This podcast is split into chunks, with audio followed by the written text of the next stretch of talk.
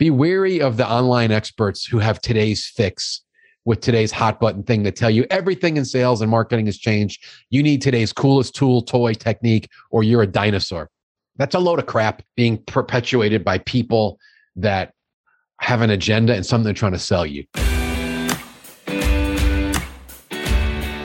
Welcome to the Manufacturing Executive Podcast, where we explore the strategies and experiences that are driving mid sized manufacturers forward. Here, you'll discover new insights from passionate manufacturing leaders who have compelling stories to share about their successes and struggles. And you'll learn from B2B sales and marketing experts about how to apply actionable business development strategies inside your business.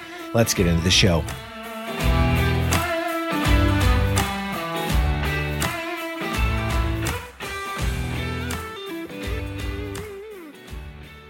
Welcome to another episode of the Manufacturing Executive Podcast. I'm Joe Sullivan, your host and a co founder of the industrial marketing agency Gorilla 76. Cold calling is dead. Social selling is the new thing.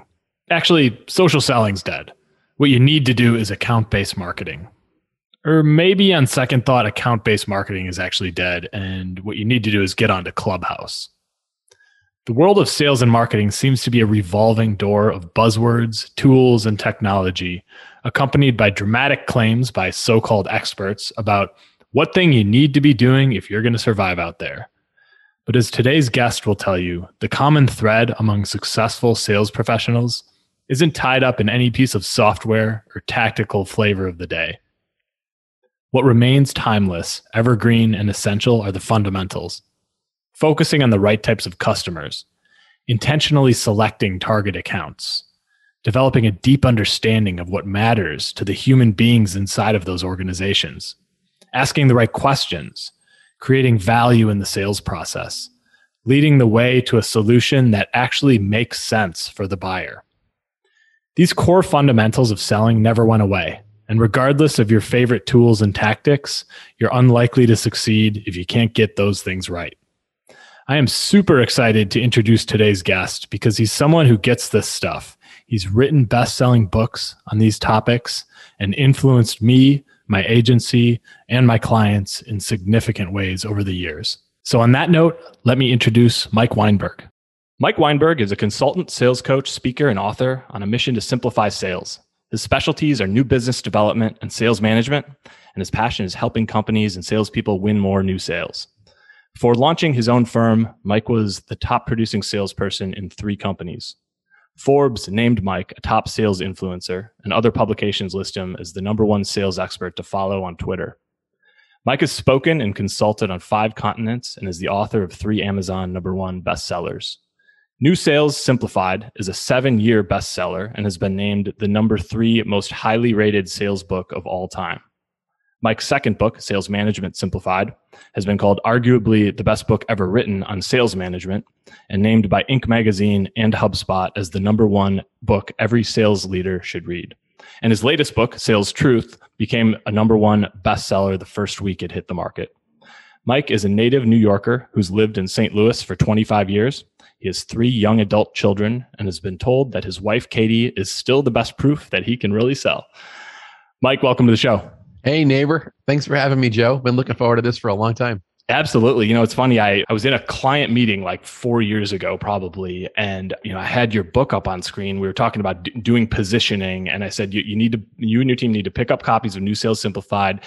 And I want you to follow Mike's sales story structure. And, you know, the guy on the other side of the table is like, wait, Mike Weinberg, he's my neighbor. And I was like, what? And I didn't even know you were a St. Louis guy, Mike. And so th- that was a huge revelation for me and, and pretty cool to, to hear. So that's fun. You know, I, I've I've been here almost 30 years and I can't answer the St. Louis question, right? Where'd you go to high school? But my kids can. And I've lost most of my jerk and most of my accent coming from New York, but they both come out occasionally. So we'll see as we get into talking about sales and sales truth if what what if he gets some New York aggression coming out of me today. Awesome. We'll we'll look for that. Yeah, I, I, have the same thing. I've, I've I'm 38 and I've now spent half my life in in St. Louis. I grew up in in Milwaukee, but that's the big question in St. Louis is where where did you go to high school? And it kind of places you on the map. And and then people all judge each other and everything based on that. But it's pathetic. Let's just let's just say it as two non St. Louis. It's pathetic. So yep, but but it is true, and I guess my kids will be doing doing the same someday. So awesome. Well, Mike, I read your first book, New Sales Simplified, all the way back in 2014. I went back into my I'm a Kindle book guy, and so I went back into my app and looked at when I purchased it. And it was sometime in 2014, which I think was a couple of years after it came out. If that sounds about right so many of the things resonate. I was kind of on a sales book kick back then. I was reading that. I read I read Same Side Selling by Ian Altman and Jack Quarles, and I remember reading The Challenger Sale at the same time. But I, I really, I, you know, something about New Sales Simplified really stood out to me, and in particular. Chapter eight of your book, I talk about all the time, and, and the title of that chapter is Sharpening Your Sales Story. Now, your book is a sales book, obviously, as the title indicates, but as a huge advocate, me being a marketing guy, as a huge advocate for differentiated positioning. I don't think there's a better framework out there that does that helps you write positioning than this chapter of your book. And so I was just wondering if you could talk a little bit about what the sales story is and why it's so important. Yeah, well, first let me just say a big thank you. Those are some super generous comments, especially coming from a marketing guru. So I'm really honored. Chapter 8 is probably the most popular chapter in New Sales Simplified. It's one of my favorite topics, the sales story, our messaging. And it's probably the thing I get asked most to speak or train about. And I and I get it because your sales story, your message, your pitch, your value prop, call it, call it what you want. In the book, I use a, a term called the power statement, where you're collecting a bunch of compelling talking points. What, whatever you call it, your story, it is your most important sales weapon because bits and pieces of your message end up in all of your other sales weaponry your phone calls, your voicemails, your LinkedIn profile, right? PowerPoint slides, positioning statements when you're opening a meeting. If, if you don't have a good story, you're screwed. And unfortunately, most salespeople don't.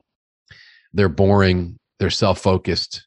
They get handed a bunch of product or company centered marketing gobbledygook from someone in the company that likes to write long, flowery statements that's about the company's history or its proprietary processes or its culture. All wonderful things but very few of those are going to are going to wake up a prospect and get their attention or help decommoditize you or get differentiated or get noticed. So that's why i'm so big on the story. Aside from being more strategic in your targeting and aside from spending more time selling actually carving out more time on your calendar to proactively sell i don't think there's a thing a salesperson a sales team a sales leader could do to increase sales and especially sales effectiveness more than sharpening the message. That it's it's why it's such an important topic yeah. And the thing I love about the way you've structured it is a majority of it is focused on the customer or the prospect, I should say, their, their needs, their pains, the things they care about, the challenges they have.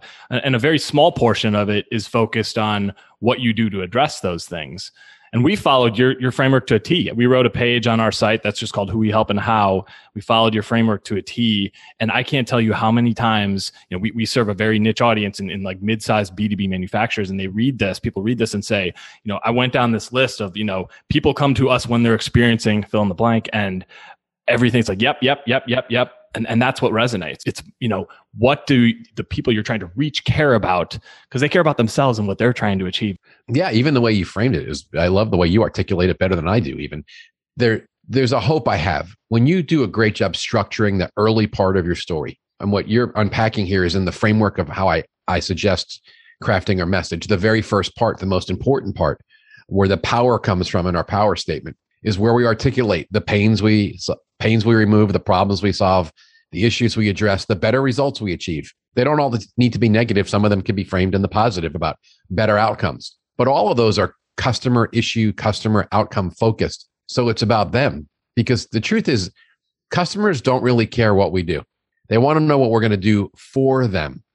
Right. So the goal is we're crafting the message, particularly if it's prospecting and you have 10 seconds in a phone call or you know whatever span of attention you get someone reading a bullet point or two in your email or as you said in your case on your web page what i want that prospect saying after they read or hear you for even a few seconds is huh that's interesting.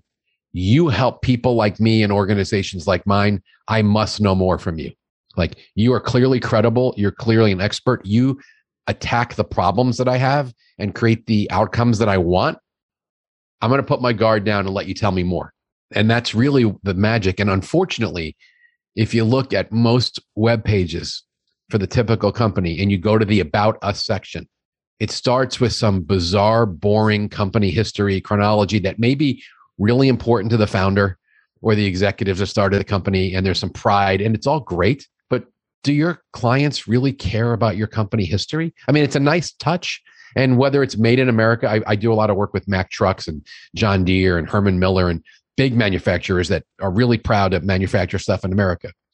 And a lot of their dealer sales forces are longtime people, right? They've been there forever, selling for decades, working for dealerships that have been in business for 100 years. So one of their favorite things to say when they're when they're selling is, "Oh yeah, you know, we're made in America and every, you know, our dealerships in its fifth generation of family ownership and they're proud and I get the pride and it sounds good.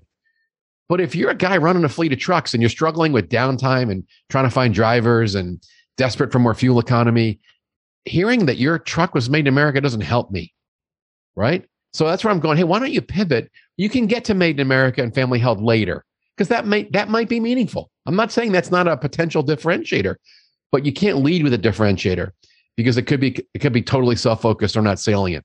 So, like, I'm talking to the, the truck people, like, what if you started your story by saying, hey, you know what? We're helping a lot of fleets who are struggling to find and keep good drivers. And they're desperate to reduce downtime because it's killing revenue and damaging customer relationships. Well, the truth is 80% of truck fleets have those issues. So if you're talking to a fleet manager who's your prospect, instead of saying, we do this, we do that, we in our fourth generation of ownership, my truck's made in America, why don't you say, hey, a lot of people like you look to us when they're having trouble finding drivers and they've got to reduce downtime because you know they have those issues. And then all of a sudden the dynamic changes, right? Now they're not resisting. No, oh, there's another salesperson with a pitch. They're like, hey, that's interesting. You're you're helping people that have those challenges. I got those challenges. What can you do for me? And then we're on a totally different playing field at that point. Yeah, I don't think you could have said it better. And and regarding that, you kind of hit on it, but regarding that we've been in business for 100 years message, that's the stuff people care about once they believe that you have seen the problems they're experiencing or helped companies achieve the things they're trying to achieve. Now their ears are open and they, they'll start vetting you, but you need to lead with the things that matter to them, right? That was perfectly stated. I love how, how you put that together. Right. You can, you can come back with the other pieces of your story to reinforce, to differentiate from competition, to make them comfortable, but you can't engage with that that's right. Because they they don't care what you do and how much you love your company or your product or how smart you are or how long you've been in business unless you can help them. So the order, it's the order that matters. 100% agree. Well, Mike, shifting gears here, I'm going to quote you from New Sales Simplified. You said, "Uh oh, I always get nervous because I, I yeah yeah here you go." I write in extremes, so I'm always like, "What did I say?"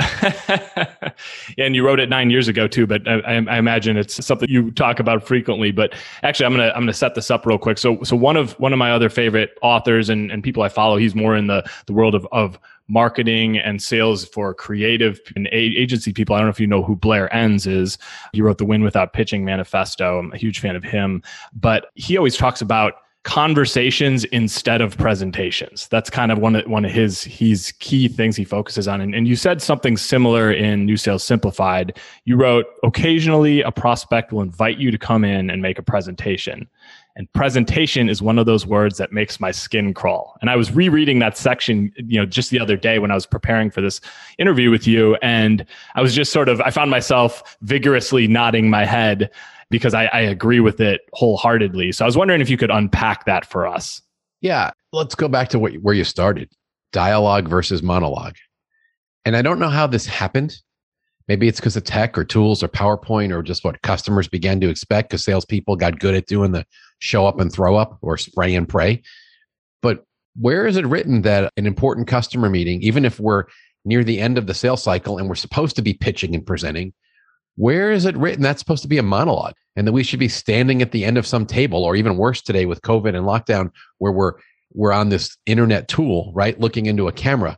And is it just assumed that we should be doing all the talking and not doing discovery and not dialoguing? So I hate the word presentation for about 50 reasons. And I, I articulate all those in, in chapter 13, but mostly because they tend to be premature. The focus tends to be wrong. They tend to be one way communication and they're not as effective as they could be. I mean, the, one of the biggest things is, is premature. When you go in because a customer or a prospect says, "Hey, we we're we're shopping, or why don't you come pitch us, or you know we've heard about you, come do a capabilities overview, or give us your dog and pony show." Even in your world, right in the advertising world, that's the norm. Come give us the pitch. We're going to look for a new agency. So we show up and we puke on it people. Here, here's all the stuff we do. Here's our expertise. Here's our talent. Let me show you all these cool sites we built. Here's some. Here's our creatives. Here's our account management process. But it's it's devoid of of relevant content because you're guessing what the prospect's issues are. Even if you've done research, you don't really know exactly. So part of my frustration is salespeople that don't do good discovery. They don't push back when the prospect says, "Hey, come and come and do your dog and pony show. Like we want to see your demo or whatever it might be." So we go in and we do it. And my argument is, if you go in in presentation mode, there is no way you could be viewed as a value creator, a trusted advisor, a consultant, because you're in pitch mode. So you're just a vendor pitching stuff. And if you don't take back control of your sales process and push back and say, you know, I hear you. Here's what might work better. I need a couple meetings with these key stakeholders, or I need some more time to understand where you're at and what, what your situation is in your current state. So that we, when we really understand it, then we can put together a presentation for you that'll be relevant. And I even told the story in that chapter of this one agency I was working for in St. Louis, young agency, having a lot of success. And the founder called me and said, I'm so excited, Mike. We got this pitch for this giant company. It wants us to come in and pitch them. And I looked at her and I said, Mindy, what are you going to pitch? And she said, all, all of our stuff. I said, why are they talking to you? She said, I don't know, but they're not happy with their agency and they want a new one. And we talked through if they're not willing to meet with you ahead of time, what would happen if you turn this one hour pitch into a, a 40 minute pitch and you started the meeting instead and said, looked at their senior people and said, Hey, we brought every good thing we've ever created here and we could present to you for like 14 hours. But to make this meeting more relevant, and to really understand if we could help you and if we're a good fit. Let's take the first 20 minutes and have you unpack for us why we're sitting here and what's going on in your world and why are you looking for an agency and what types of needs do you have right now. And if you even want to share maybe why you're frustrated or what's not working, if you're okay with that, we, would love to hear it. And after you spend this, this early part of the meeting helping us understand where you are and where you're trying to go, we'll create a presentation for you on the fly and we'll pull together. You get to see us think creatively, and we'll do we'll do our work, and and then we'll be sharing with you what's relevant to you. So let me ask you a couple questions about what you're trying to get done, and then you pivot right into discovery, which is what good salespeople do because you accomplish more selling, I believe, at times with the great questions you ask than when when you're when you're pitching. So I, I went down a couple paths in my answer. I'm not sure where you wanted me to go, but premature is is one of the characteristics of presenting that drives me crazy. I'll just go quickly. And the second path is the focus. We talk about our company, we talk about our product, we talk about our people, we talk about our solutions, which is what you think you'd be presenting about. The problem is we never make the connection between our stuff and their stuff. And the reason that in, in medicine, you would consider a doctor committing malpractice if they prescribed you a medicine before doing a real diagnosis, examining you, asking questions, right, running whatever tests before they prescribed a medicine or a treatment plan Similarly, in sales, it would be malpractice if you go in and you present before you do discovery, right? So it's it's just wrong. If you can't tie what you're presenting to the issues that you understand that they have and how you're going to take them from where they are to where they want to be, then your presentation is not only premature, but the focus is wrong because they don't really care. They don't really care what you guys do. I said that earlier. when We were talking about messaging, and it's so critical if you're going to win. And I honestly believe you win in the boardroom by all the preparation work you did before you get to the boardroom. You had more meetings, you made more phone calls, you met with more people, you built consensus, you really probed, you did discovery, you understand where they are and where they want to go. So when you come to present, I make the case that one of your key slides is very early on. You put up a slide or you at least verbally say, here's our understanding of your situation. Do we have this right? And then the focus in the room is no longer on you and your solution, and, and their engineers are sitting there with their arms crossed, all cynical, trying to poke holes in what you're presenting. You start out the presentation presentation by saying, "Hey, we've earned the." You don't say this, but in your mind, you're going, "We've earned the right to make this presentation." Let me tell you what we've understand, what we now understand about your business and where you're struggling and what you're trying to get done. And you put up four or five points, and you look at the senior person in the room and say, "Hey, are we right here? Can you adjust any of these? And has anything changed? And would you like to prioritize these for us? And the moment you get into that kind of content when you're presenting, the whole dynamic in the room changes because now they're like, well, you're different. You're not here pitching at us. you're sitting around this table working with us, helping us address these issues. And it becomes automatic in their mind that you're the best option because you're the one who's presenting about what they want and what they need and where they're stuck. Everyone else is coming in and showing great pictures of their buildings and their proprietary processes and bragging about their culture. And you're like, hey, let's get your problem solved and that's a very different dynamic. Oh my gosh there was so so much good stuff in there. You know a couple things that you said that that really stood out to me. You made a comment uh, something about you know it's about the questions you ask that are, are going to really differentiate you. And i've found that to be so true. You know when you can come in and ask good questions about them as opposed to just sharing it. And then the other thing you said was you know, you made the doctor analogy, and that's one that I, I use often too. You know, it's, it's true with a lot of professional services, a, a doctor, an attorney, you can't just go to a solution. I don't know why people expect that in other spaces. They expect it in my world. I, I mean, that is that is how marketing agencies have always operated. So you need to separate the discovery and the the learning and, and providing strategy from going straight to what's the implementation. 100% right? agree with you. Yeah, it's it's we're not we're not paid to show up and throw up and give away free information. And you know, you say in your world, in the agency world, it's it's obviously very prevalent. Well, in the tech world today, and a lot of the sales literature comes from the tech world, right? The folks in the Valley in California and people in Boston, and they're writing about how to sell. And and what they forget sometimes is that, like your clients in manufacturing, like many of mine in manufacturing, you know, ninety five percent of the salespeople on this planet are not in high tech but a lot of the literature is for them. And in that world, it's become the norm where the customer has the control and they want you to come in and demo your software and they line you up like you're a circus animal, right? They bring you in one at a time and they sit back and they don't want to give you any info and they just make you present and then they pick apart your features in your software demo. And I'm like, that's the furthest thing from selling I've ever seen.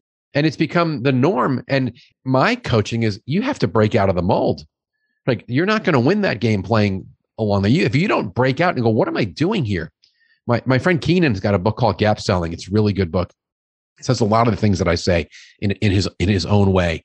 And one of the things he he talks about in the tech world is demo. And his his world his his statement was really blunt. He said no discovery no demo. You won't let me talk to your people? That's great. I'm not doing a demo. Go talk to somebody else.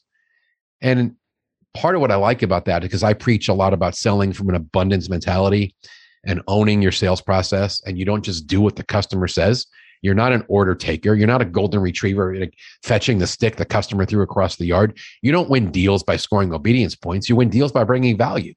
So sometimes you need to push back. You got to tell the customer i hear you i get i get what you're saying and this is your process but here's what we found works best. And I've I've been shaped by other good authors. Dave Kurlan has a book called Baseline Selling it's about how the rules of baseball apply to sales. If the book should be way more popular than it is. It was formative in some of my early sales thinking, even 10, 15, 20 years ago. I was following some of his stuff before his book came out. Mahan Khalsa's book from 25 years ago called Let's Get Real or Let's Not Play was talking about you having rights as a salesperson. You don't just follow the process that's been dictated to you by the customer. Because the way I say it is, I, I, have two missions as a professional seller, and this is crystal clear. I write about this in an entire chapter of my last book, Sales Truth. You've got two missions. Mission number one is you are obligated by integrity to get the customer the best outcome and the most value. That's what motivates you. That's what keeps you clean, right? Sales is a, is not a dirty profession. Like my goal is to get you the best solution. That's mission number one. Mission number two, I've got to give myself the best chance of winning the deal. So anytime your moron customers, procurement people, or whoever else involved in leadership at your customer or prospect starts attempting to dictate a process to you that violates mission one or mission two, either following their path is not going to get them the best solution because it's stupid with the way their procurement people have set something up, or it doesn't give you the best chance of winning because they're trying to commoditize you and put you in this procurement box. That's when I call timeout. I'm like, no, no, no, no, no. I can't get you what you need and I can't get what I need. I'm not playing and you try to work to push back and level the playing field or unlevel the playing field in your own advantage. And it's amazing how open the prospect tends to be when you have the guts to call them out on their stupid game and say, I can't play that because I can't get you what you need. And you're the only one doing that because the other people are all, you know, sheep, right? Just doing what they've been told. And all of a sudden you look like the person who's confident, who sells from an abundance mentality, who's not desperate, and who knows what you're doing. And I've seen incredibly large companies yield to little tiny suppliers who push back on their process. And it's really fun when that happens. That's really cool. I love the way you described that. Yeah, it's it's it's it, no one wants to talk about this because it's scary. It's a lot easier to do sales training about how to do a presentation or you know let's let's play with some prospecting technique. This is real world, right? You got a real deal. One of the major prospects in the world is telling you, "Hey, do this RFP," and you're like, "I don't know you, and I'd love to have your business, but I can't win this just putting numbers in your boxes. And if I spend 80 hours trying to fill out your RFP, and I don't even know who the key stakeholders are or how they're going to make their decision, why do I think I'm even going to make it to the next round? But we're so scared, right? Well, what if I don't compete? Then I have no chance. Well, let me ask you this. I always say this to the executive at my client. How many blind RFPs have you won in your life where you weren't in relationship? You didn't help them create the RFP. Someone you don't know threw this at you because they had you on a list. You think they probably sent this to 10 people. You have no relationship. You have no knowledge of what's going on how many times have you spent the 70 hours filling that document out and what's the opportunity cost and what percent of the time do you win those and their answer is always the same we've never won one and i go well then why don't we try to do this a little differently maybe maybe we'll have a chance so it's just it's a, it's a matter of guts and and wisdom and discerning what's the opportunity costs because you can't play every game. You got to play. And and sometimes at the end and i've had this with clients at the end i will acquiesce. If it's a dream prospect and they're not willing to give me an inch, even though I've laid down and given it everything I can to throw a temper tantrum and say, I'm not going to play your game. Sometimes at the end, I shut my mouth and I swallow my pride and we go put the numbers in the boxes because we tried and we didn't succeed in getting them to change their process. But in Sales Truth, in that chapter, I tell a couple stories of really big companies that did change their process and my clients won their deals. And I'm thinking they won because they pushed back and they reframe the game to give themselves the best chance of winning. So that's my coaching to the listeners. Take a shot at it. I love it. I think it's great. You know, it's, it's about I think it was about seven or eight years ago. I wrote an article on our website. In a, I can remember sitting in Clayton, Missouri, getting my oil change, waiting for, and, and I was kind of furious because we had just lost an, an RFP that I really wanted, and it probably never even got looked at. So I, I sat there and, and, just in this, while this was on my mind, I, remember sitting there and I just wrote this article called "Why We Won't Answer a Website Design RFP," and then I launched into "This is how it should play out." These are this is. Oh, I'm going to find that article. I can't wait to read that because it's so funny how the way you're telling the story, even the memory you have, the visceral reaction, how pissed off you are. You're getting your oil changed and you're processing this loss, and you're like, because you probably looked at that and thought you're the best solution for them.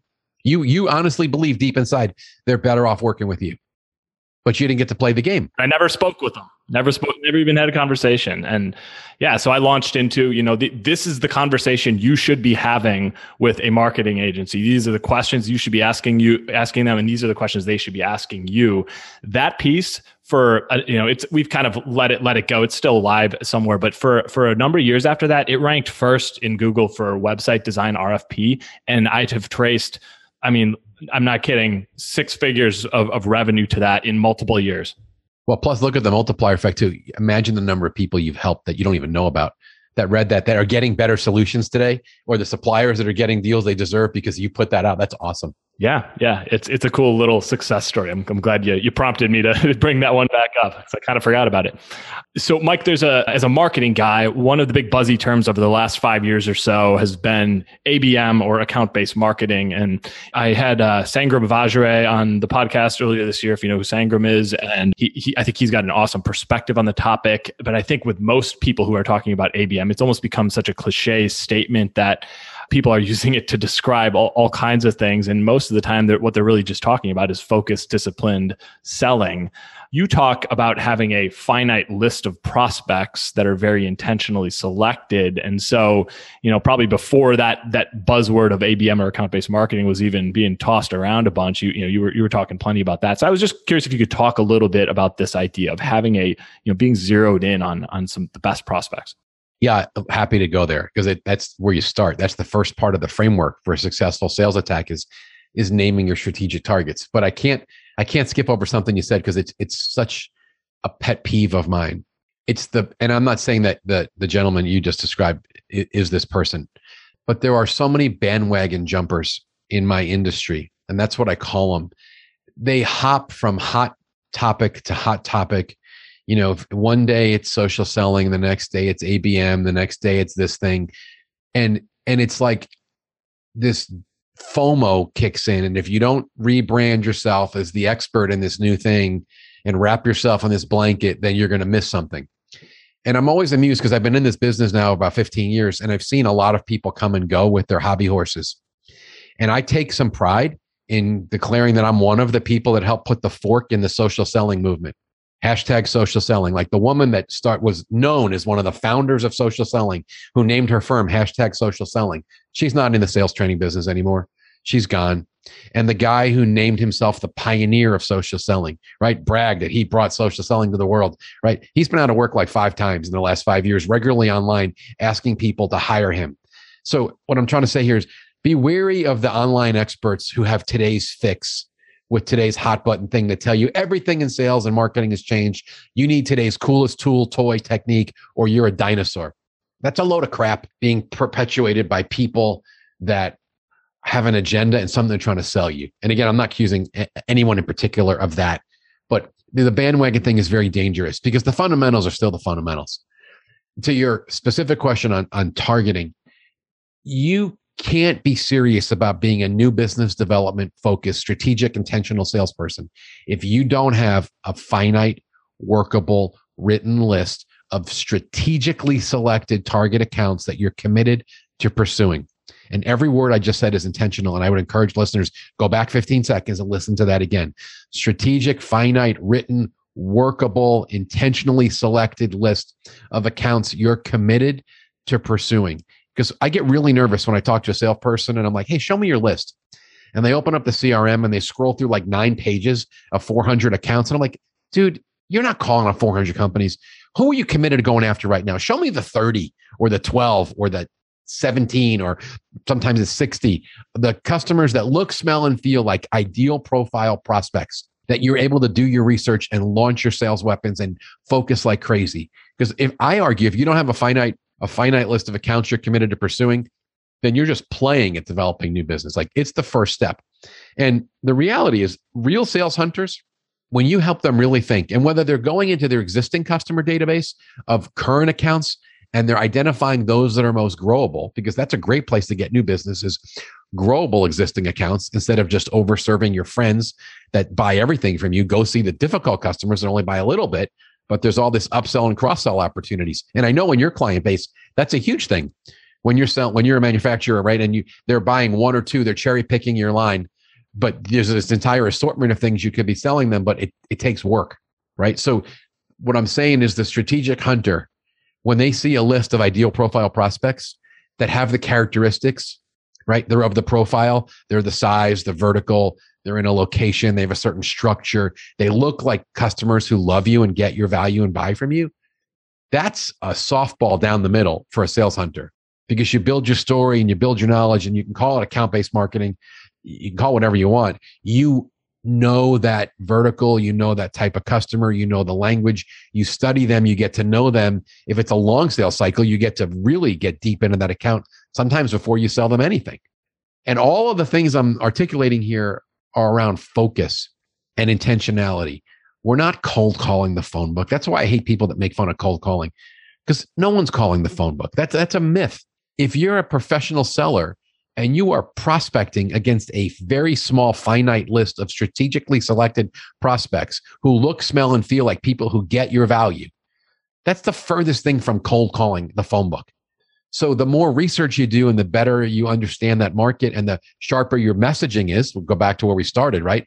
When you can really articulate key bullet points of problems you solve, pains you remove, issues you address, results you achieve, and you build those points into your prospecting weapons and you're going after a, a known quantity, a type of account, you look like an expert. So that that was a long answer, but that it's it's focus, it's strategy, and it's confidence you're going in the right direction after people who need what you sell. I'm 100% in agreement with you there. You know, I there's so many companies I talk to and this the same thing really applies on the marketing front this idea of focus. I it's companies that are know, well we serve 15 different verticals and they're all important. Okay, well, you can't you can't you, you, try to serve 15 different verticals and and address that through marketing you're going to spread yourself thin you're, you're going to accomplish nothing at all really well, let me ask you a question, Joe, because I, I I can imagine you have that going on in marketing. I have that with salespeople. And I, I, I see the salesperson say, well, I don't, I don't want to give up any of these accounts or this focus because what if they want something? And I always say, if you're selling everything to everybody, you're selling nothing to nobody. Like you, what you're just you're just hanging out hoping something comes in your lap, but you can't target whatever number of verticals you like. What's what's the message and how are you focused? And I mean, if someone calls you back, you don't even know what they were calling about. Like you, it doesn't it doesn't make sense. Finite, finite, strategic, targeting. That's right. And, and you know, I, one thing I, I, always emphasize too is just because you are intentionally selecting, you know, I guess in my case as a marketer, a specific vertical or type of customer or something to, to pursue, it doesn't mean you don't serve other people. Like it means that you are going to channel your energy and, you know, your resources into very specific and intentional things as opposed to spreading yourself thin and, and accomplishing very little. And so I think sometimes that resonates. It's like, okay, I get it. We're right now we're focused here. And it, and when this guy knocks on my door and it's it's a potentially a good fit, it doesn't mean I'm not going to do business with them, right? Intentionality is a big word that gets ignored a lot today. Mike, you published your most recent sales book, Sales Truth in 2019. It's on the Kindle app on my phone, but I have not yet read it. So I was curious if you could just tell our listeners a little bit about you know, what's Sales Truth about, what inspired you to write it. There's only a couple a couple themes in Sales Truth, and while New Sales Simplified is more of the how-to, this is more of an expose on the sales industry and a real focus on two key topics that we've touched on a little bit. I wrote the book, Yes, What Motivated? I was pissed off I'm angry at my colleagues in this industry who preach a lot of nonsense to gullible, desperate salespeople. People that say things like the phone is dead, you're an idiot, you're a Luddite, you're a dinosaur if you pick up the phone. And they quote the Challenger sale research, which has been debunked that today's buyer goes 57% through their buying process before engaging a salesperson. That's only true if a lazy reactive salesperson is sitting on their ass doing nothing, waiting for the customer to get through some imaginary buying process that really doesn't exist on paper. And when they get to the 57% mark, then they're going to call you and say, Hey, come on in and talk to me. I now have permission to talk to a salesperson. Like the whole concept is stupid. And around that theory, entire sales training methodologies have popped up trying to sell you everything from inbound marketing. And I mean, there, there's a guy in the social selling training world who wrote an article that said, listen, Kylie Jenner, Kylie Jenner, okay? Like I didn't even know who she really was, right? Of the Kardashian world, right? Kylie Jenner became a billionaire through social media. Can't you see she didn't cold call her way to a billion dollars in net worth? Social selling works. And I, I look at that and I'm like, you're serious? Like, you think a real company is going to hire you as a sales trainer because Kylie Jenner taking half naked selfies is the role model for a professional manufacturing salesperson to get appointments? Is that going to work? You want to see half naked pictures of me? I don't think that's going to get you any meetings. I think if I pick up the phone and call people and say, Hey, I help a lot of people like you that struggle with A and they're looking to achieve B. Should we talk? I'm going to get more meetings than if I post pictures of myself. And then you got the inbound marketing people that hold up Gary Vaynerchuk, who is really talented, right? And really big. But if you ask in my opinion, Gary V taking selfies of himself wearing a ski cap in July, dropping F bombs, is not the role model for your salespeople and, and your clients or nor mine. So while it's cool and Gary has a big presence and Kylie Jenner's a billionaire selling makeup, I'm not sure that's the the plan to for sales success. So so part of the reason I wrote the book is I wanted to, I actually quoted these charlatans, the things they were putting out as sales advice and said, be careful who you listen to. Because the barrier to entry today to be a sales thought leader is a LinkedIn profile and an internet connection. Like you can get a lot of likes saying a lot of stupid things that don't help people. And so part of me was exposing that. That's a small part of the book, but it's the first part because I had to get it off my chest. The, the midsection of the book is where I said, listen to me, people the most valuable salespeople I'm observing today, and, and I have clients in a bizarre array of industries from big data to big defense to big distribution to dealerships. Like it's all over the place. And across the board, whether it's defense or data or or you know industrial distribution, the top salespeople are the ones who create opportunities. They don't just chase or wait. The most valuable salespeople create. So I took six chapters in a row and unpacked what are the keys to being an opportunity creator owning your calendar, having the right attitude, having a strategic list, sharpening your message, being committed to prospecting. I mean, there's not a new idea in that whole section. And I just went through some of the best practices of what does it take to really put together a successful sales attack from both an attitude and a, and a technical perspective. And then at the end of the book, I profiled some top producing salespeople because I wanted to encourage the sales community that people who are top producers are not freaks of nature and they don't have like su- superhero powers. They just work really hard and they master the fundamentals and they prepare and they're driven and they're focused and they know their business and they know their customers' business and they know their competitors and they work. And everyone wants the silver bullet or the shortcut or the secret sauce. And I'm like, why don't you work on the fundamentals? Because the very best salespeople, and I profiled from a B2C guy that sells cars to a B2B guy that's the number one financial services guy I've ever seen. And they're they couldn't be more different in their personalities and and everything about them, except they're both number one for years and years and years and make a gazillion dollars. And I showed on paper what they have in common in terms of drive, creativity, focus on fundamentals. And that's really what the book is. It's it's the truth about what doesn't work and and the lies in the industry. What does it take to create opportunities, and then who's really winning and why? You talk about so many things that are just timeless principles. You know technology is going to change. The thought leaders uh, in quotes is is you know are going to change but there are a lot of timeless principles in sales that remain true. And and i think you you you, you through your experience and keeping yourself sharp and writing about it and speaking about it you know it's very clear that you've got a great perspective on the fact that, that that's just the truth. Yeah and it's weird joe. I don't it's it's i'm in an odd position I didn't expect to be sitting in this chair as the older guy with gray hair. I was younger when I got into this industry. And I said some really bold things early on about fundamentals and basics and get don't fall for the sexy, shiny new toy. Well, and here I am standing 15 years later going, I guess I was right because I've seen all these other people cycle through and all these fads come and go. And yet my phone keeps ringing from sales teams that are struggling, some really big companies saying, Hey, we need some help with fundamentals and then we go in and we we fix the stuff that matters just like you go in and fix the marketing things that really matter. And i go in and i play with targeting and messaging and sales call structure and discovery and and all of a sudden pipelines start getting filled up. Because putting someone through social selling training isn't filling the funnel right? Or everybody will be doing it. So it's just i i've just learned over time like be very weary of the fads. And i'm sure we're going to have clubhouse is the new thing right? Club everyone is writing about clubhouse someone tagged me in a LinkedIn post to kind of suck me into the conversation. I've tried to stay out of it. And they said, What do you think? What do you think? Is this should salespeople be on Clubhouse? And I knew it was coming, right? And I said, I don't know. I said, I don't know. But let me tell you what's going to happen in the next few months. There's going to be a new crop of experts that pop up as Clubhouse experts. And they're going to be selling you programs how to maximize your Clubhouse platform. And some of them are going to try to suck salespeople and sales leaders into this.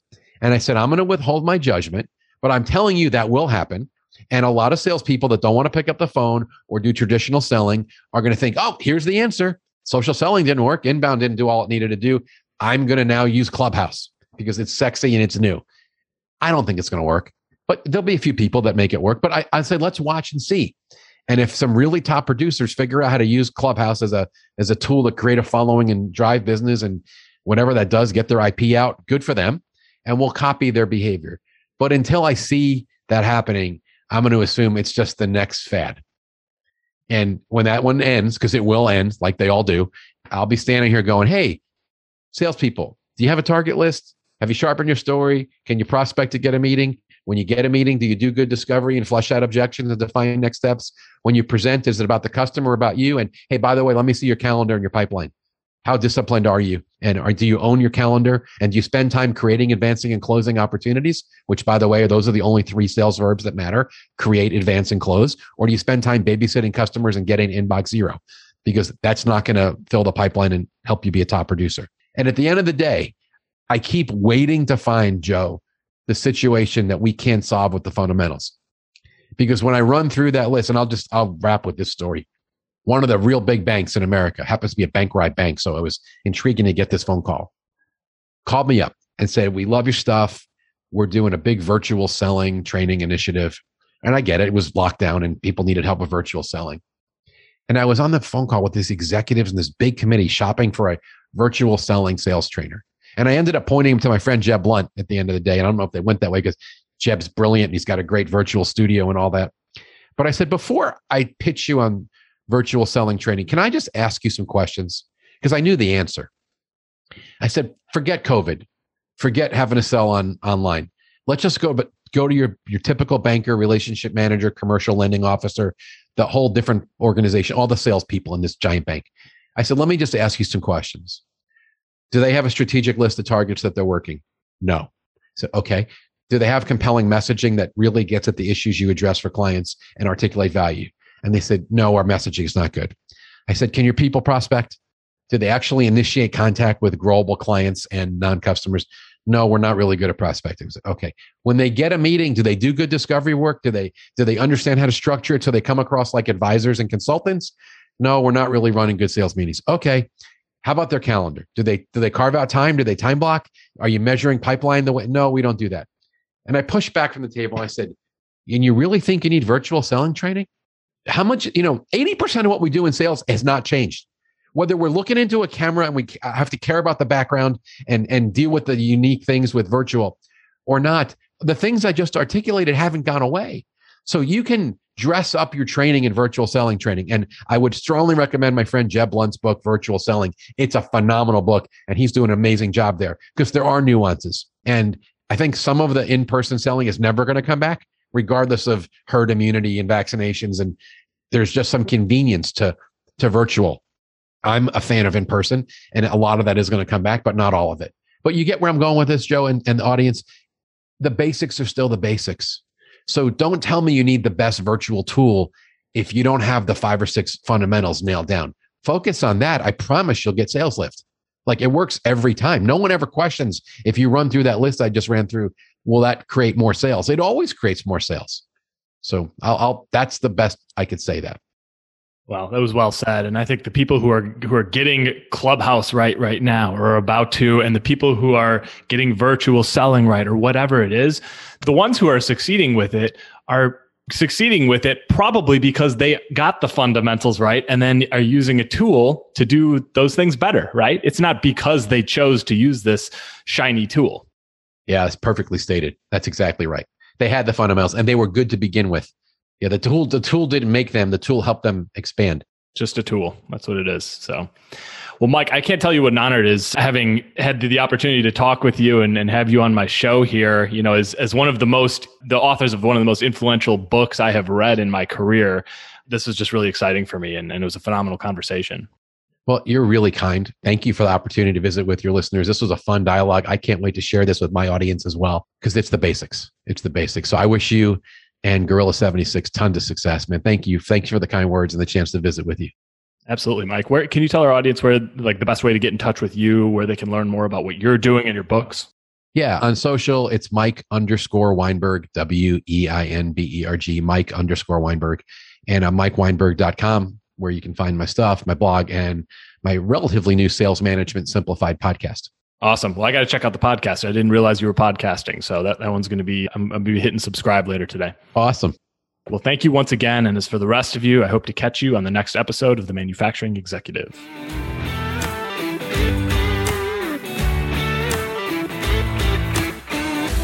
You've been listening to the Manufacturing Executive Podcast. To ensure that you never miss an episode, subscribe to the show in your favorite podcast player. If you'd like to learn more about industrial marketing and sales strategy, you'll find an ever expanding collection of articles, videos, guides, and tools specifically for B2B manufacturers at gorilla76.com slash learn. Thank you so much for listening. Until next time.